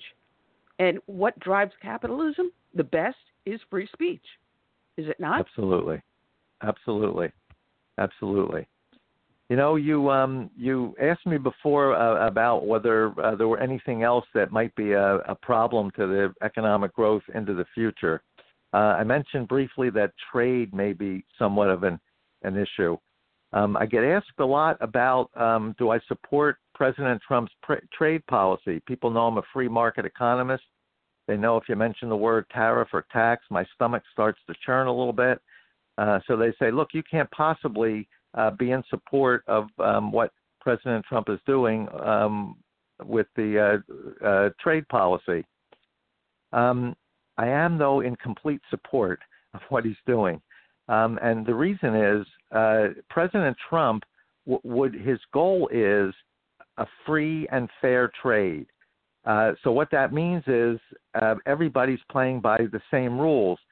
For whatever reason, the trade agreements we got we've gotten into with the European Union, with NAFTA, with some other countries, for whatever re- reason, they're slanted in favor of our trading partner and uh, to the detriment of the U.S. For instance, with the uh, European Union, if they make a car in uh, France or Italy or Germany and they sell it here in the U.S., we charge them a two and a half percent tariff. If we make a car here in the U.S. and sell it in Europe, charge us a 10% tariff.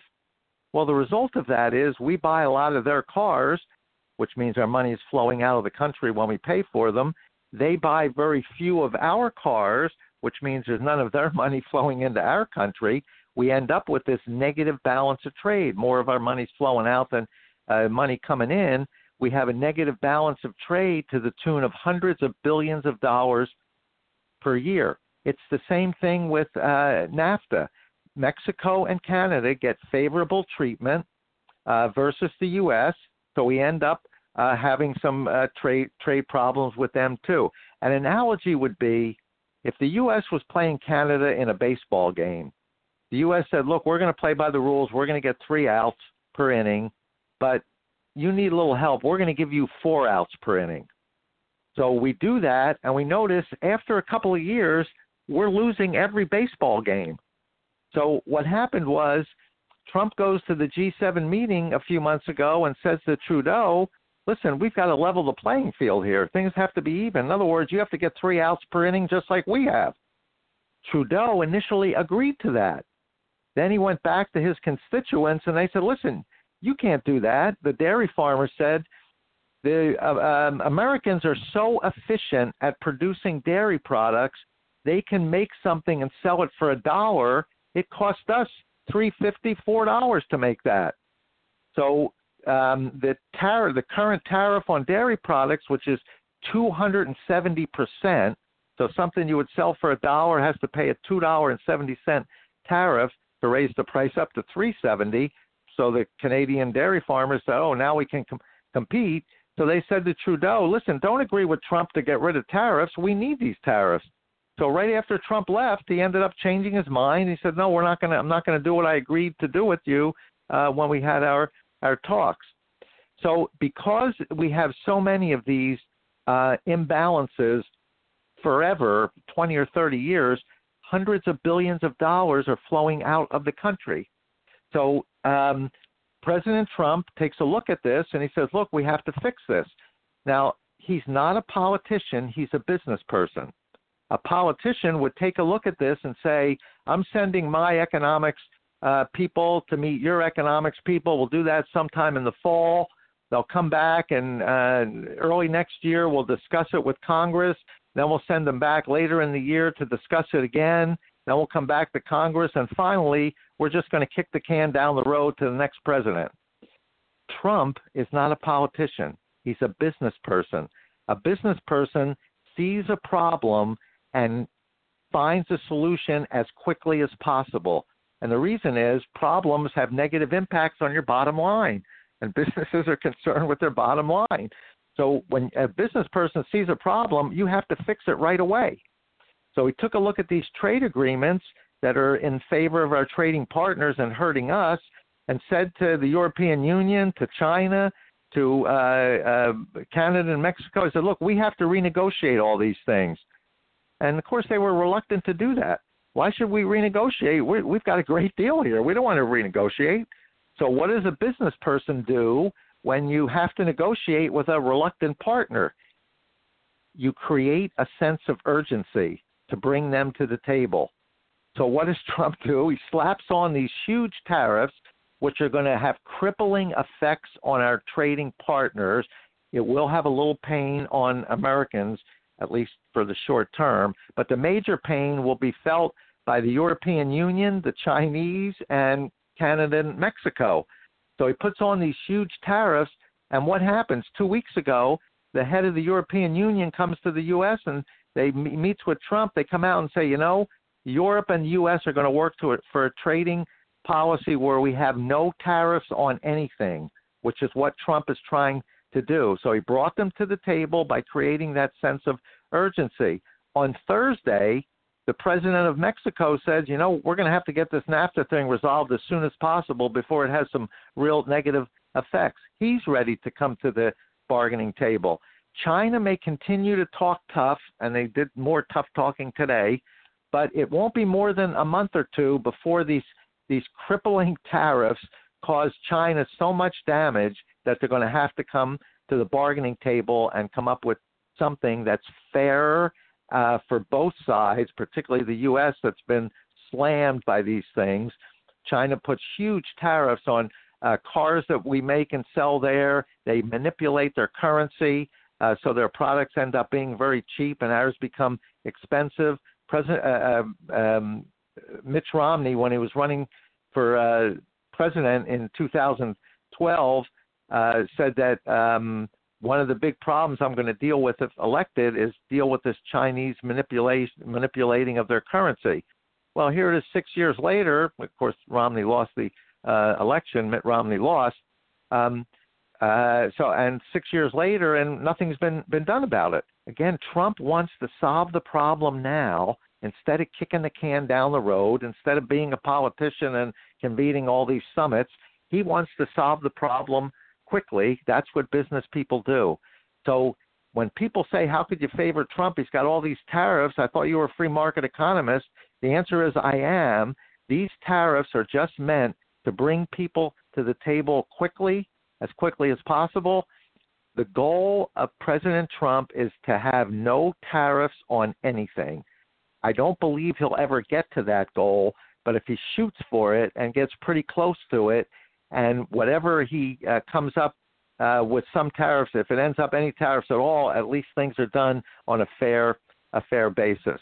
Uh, so in the short term, the trade policy could uh, create a few problems, and it is for certain industries. Trump's trying to minimize that as much as possible, but it will create some uh, problems in the short term for some industries. I have a feeling by the end of the year, um, everybody will be at the bargaining table, even either having resolved this or at least be in the process of resolving it. Usually, once they start talking as a sign of goodwill, he may, and I don't know if he will, but he may say, I'm going to relax some of these uh, tariffs as long as discussions are, are moving along. He may not do that because uh, you, when you take the pressure off somebody, uh, then there is no more pressure for them to um, be there quickly, and that uh, you know sometimes gives them less incentive to come up with a solution. But still, by the end of the year, I will have agreements, or we'll at least be in serious negotiations with our uh, trading partners which is why I continue to say I don't think this is going to, the trade policy will have a negative impact on growth. In fact, starting next year, once this all gets resolved, I think it'll have more of a positive impact on economic growth.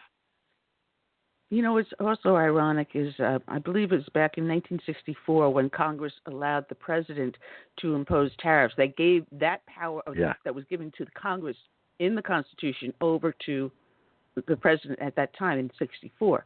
Now there is right. a bill uh, that's out on the floor. I don't know if it's in committee still or, or, coming onto the floor. My congressman is one of the sponsors of it uh, to return that power back to Congress. If that were were to happen, that bargaining tool that Trump has at this point will go the way of the dodo bird. Uh, yep. So, how do you foresee it happening in the future? Will Congress then just revert us back to you know countries imposing tariffs on our goods and no no ability to negotiate? I certainly hope not. Um, this this is not the time for this to be done. As long as we still have a Republican Congress, um, I think I think President Trump can exert enough influence to even if he doesn't get everybody, he just gets enough influence so that the bills won't be passed um, I think that that's good. He has to have the ability to put a tariff on and take it off. And keep in mind, he is a, a, a, a business person, and he would rather have no tariffs at all. He views this as only a short-term strategy to bring reluctant trading partners to the negotiating table to come up with a solution that is indeed in the best interest of the U.S. So I hope it doesn't happen that they take that power away from them. All right. Well, I noticed some callers in the studio. Um, if you press one, then I know you want to ask a question or have a comment. Uh, otherwise, I'll assume that you're just there listening.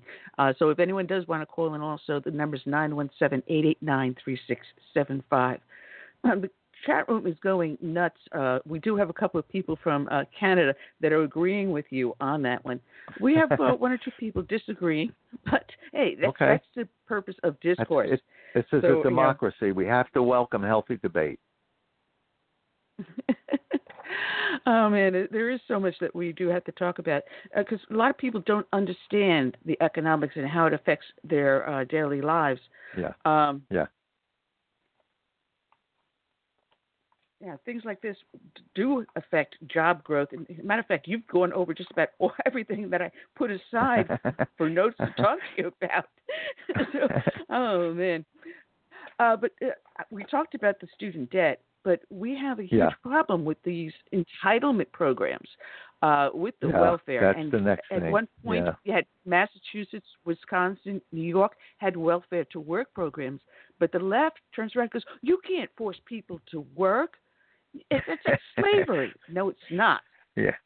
No. Um, and we're going to have to go back to uh, something something like that. It, it really is beneficial for the country, and it's beneficial for the person receiving the the, the welfare, because somebody gets something for nothing, regardless of what you might think. My experience has been when somebody gets something for nothing, it doesn't have any value to them. It doesn't mean anything. If somebody goes out and earns it themselves, now it has value to them and it it means something. So you're not doing anybody any favors by just giving them a lot of free free stuff. If they worked for it, they would feel much better about themselves and much better about taking it. You know, you mentioned um, the entitlement problem. Where we have a huge problem uh, is social social security.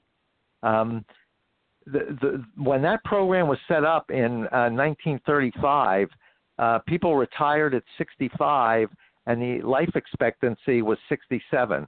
So people retired, and for a couple of years, they were uh, taken care of by Social Security, and the program worked. Today, um, people they've raised the retirement age to 66, and it'll go up to 67 shortly. But people are living to be 75, 85, 95, 100. Um, you you can't Wow. work from uh, uh, 40 or 45 years and then expect to collect Social Security for the next 40 years. So we're going to have to deal with uh, with that issue too. Doctor, Well, you know, see, I- um, I was going to, Curtis, let me just make this uh, uh, observation because everyone keeps on saying Social Security is an entitlement. It's not. I paid into the system. My money for all those 40 years paid into Absolutely. a system that the government promised me that when you retire, that money will be there. And I've argued and I agreed with Reagan when he said let's privatize it. Let me take that Right. amount of money and put it into an IRA, a savings account, stocks, bonds, I don't know, the Blue Lagoon.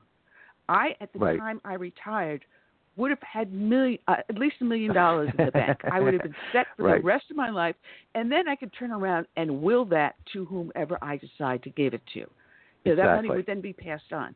At the way the system has it now, you know, uh, there are people that are taking more out of it than they put in. There are people that are taking out of it that put nothing in.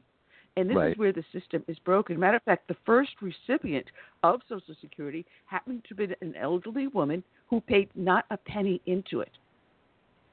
So, yeah, you know, it, it, Yeah. it is a highly broken system, and I believe it should be privatized. I should decide where to invest my money. If I make a bad investment, then shame on me. But uh, government Yeah. is not there to be a safety net for my bad decisions.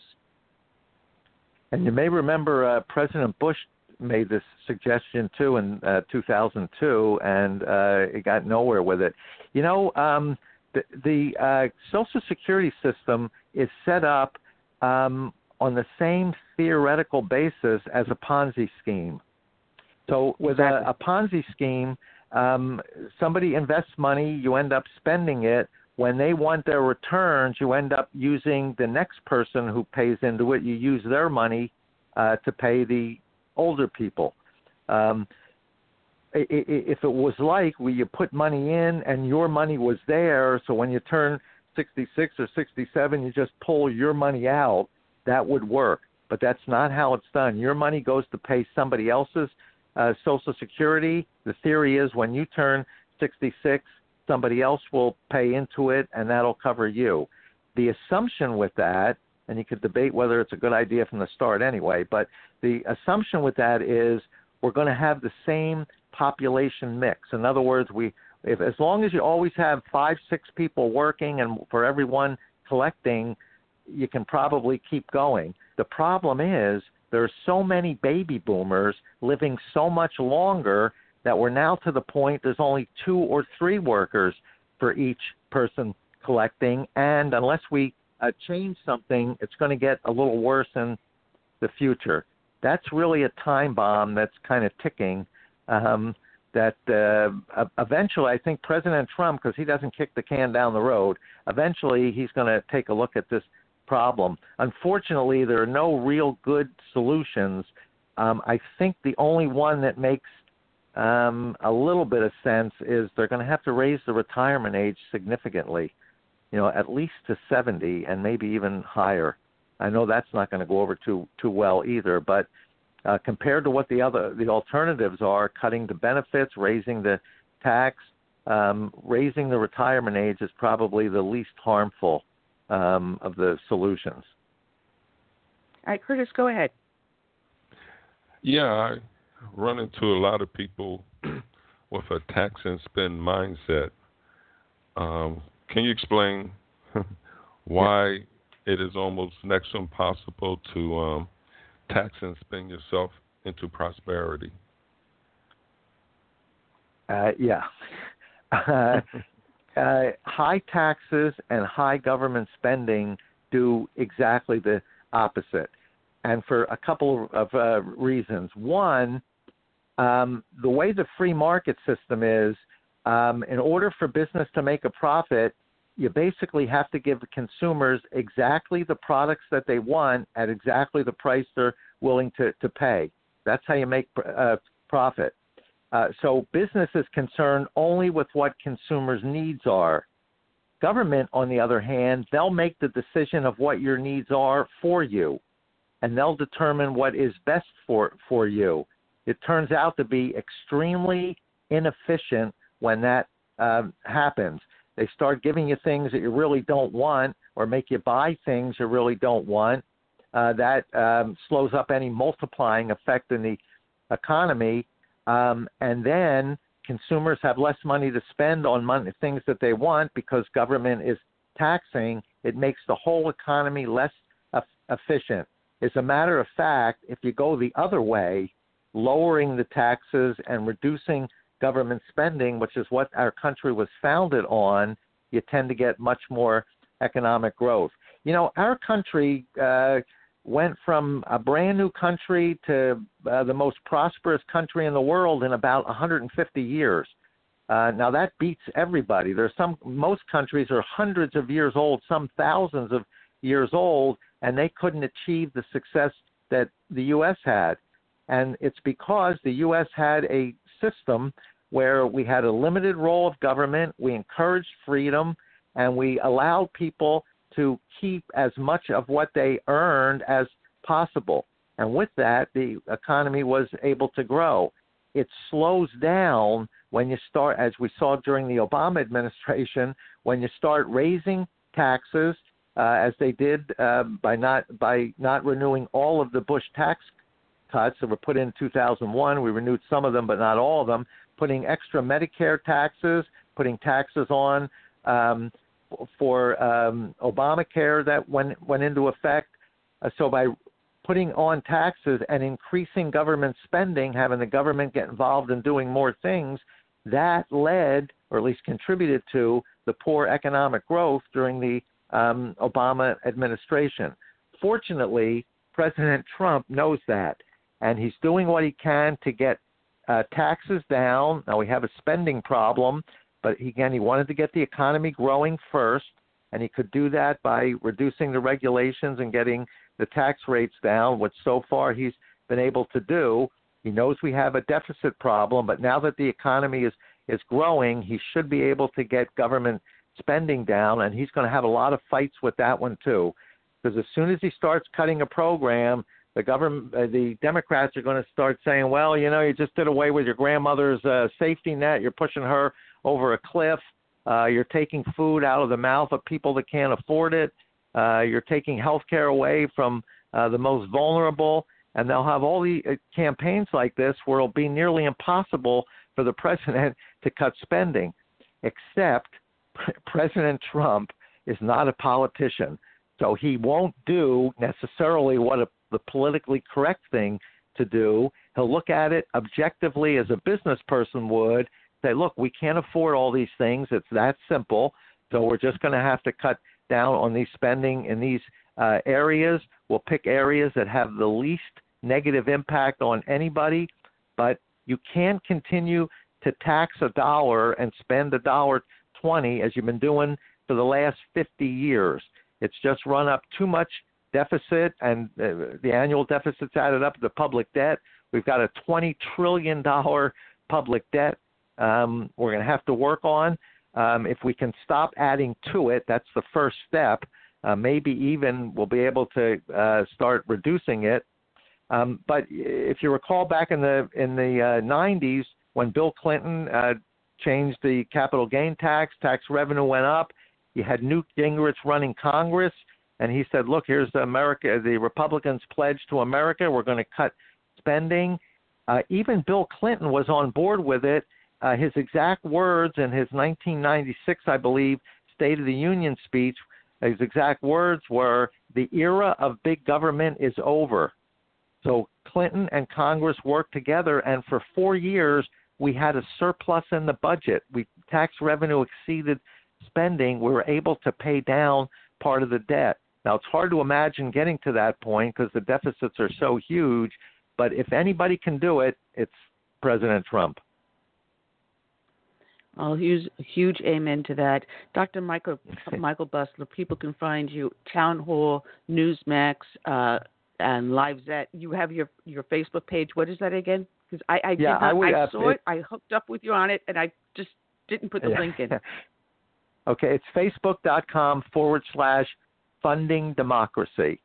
Funding democracy. If you just if you go to your own Facebook page and just put funding democracy, funding democracy in the search bar, it'll come up my column, my page. It's funding democracy, the economics of freedom, and you can see all my columns there. If you want to follow it, you just click the follow button, and every time I write one, you'll be able to see it. Well, I just added it to our show page so that when people listen in to the podcast later on, they can go to it and go directly to Great. you and send you a message. Thank you for all the hard Great, work you, you. do. Uh, We'll have you definitely back on. It's so much fun to speak with you, uh, and Well, just thank you. It was my keep pleasure. the republic going. Our I pleasure. do my best. Right. Take care. Take care. Dr. Dr. Michael Busler, I am losing my voice and I'm having a hard time. Curtis, thank you for uh, joining us. I hope everything worked out at home with you guys. Uh, my prayers it are with did. you and your mom and your family there. Um, we will be back here on Monday. Uh, we've got a congressional candidate, Gerhard Gressmann, who is challenging uh, James Clyburn here in South Carolina District 6. And we also have returning Dr. Herb London. It'll be a lot of fun. Um, we've right. got a couple of authors coming in on next Friday. Uh, great books. Uh, we'll be talking with them on that. We've got great guests coming up all the way through the 21st so far, and we're filling fast. I want to thank everyone that joined us. Please remember to go to revelationmovies.com. The link is on the show page. Click on it. Sign up to be notified when the movie is going to be shown for free online. It's an excellent movie, and get as many people as you can to sign up to do the same. So, Curtis, you and I leave everyone for the weekend. I want to say good night and God bless, and see you next week, same time, same station. I'll leave you with our closing song, When the Roll is Called Up Yonder. Until then.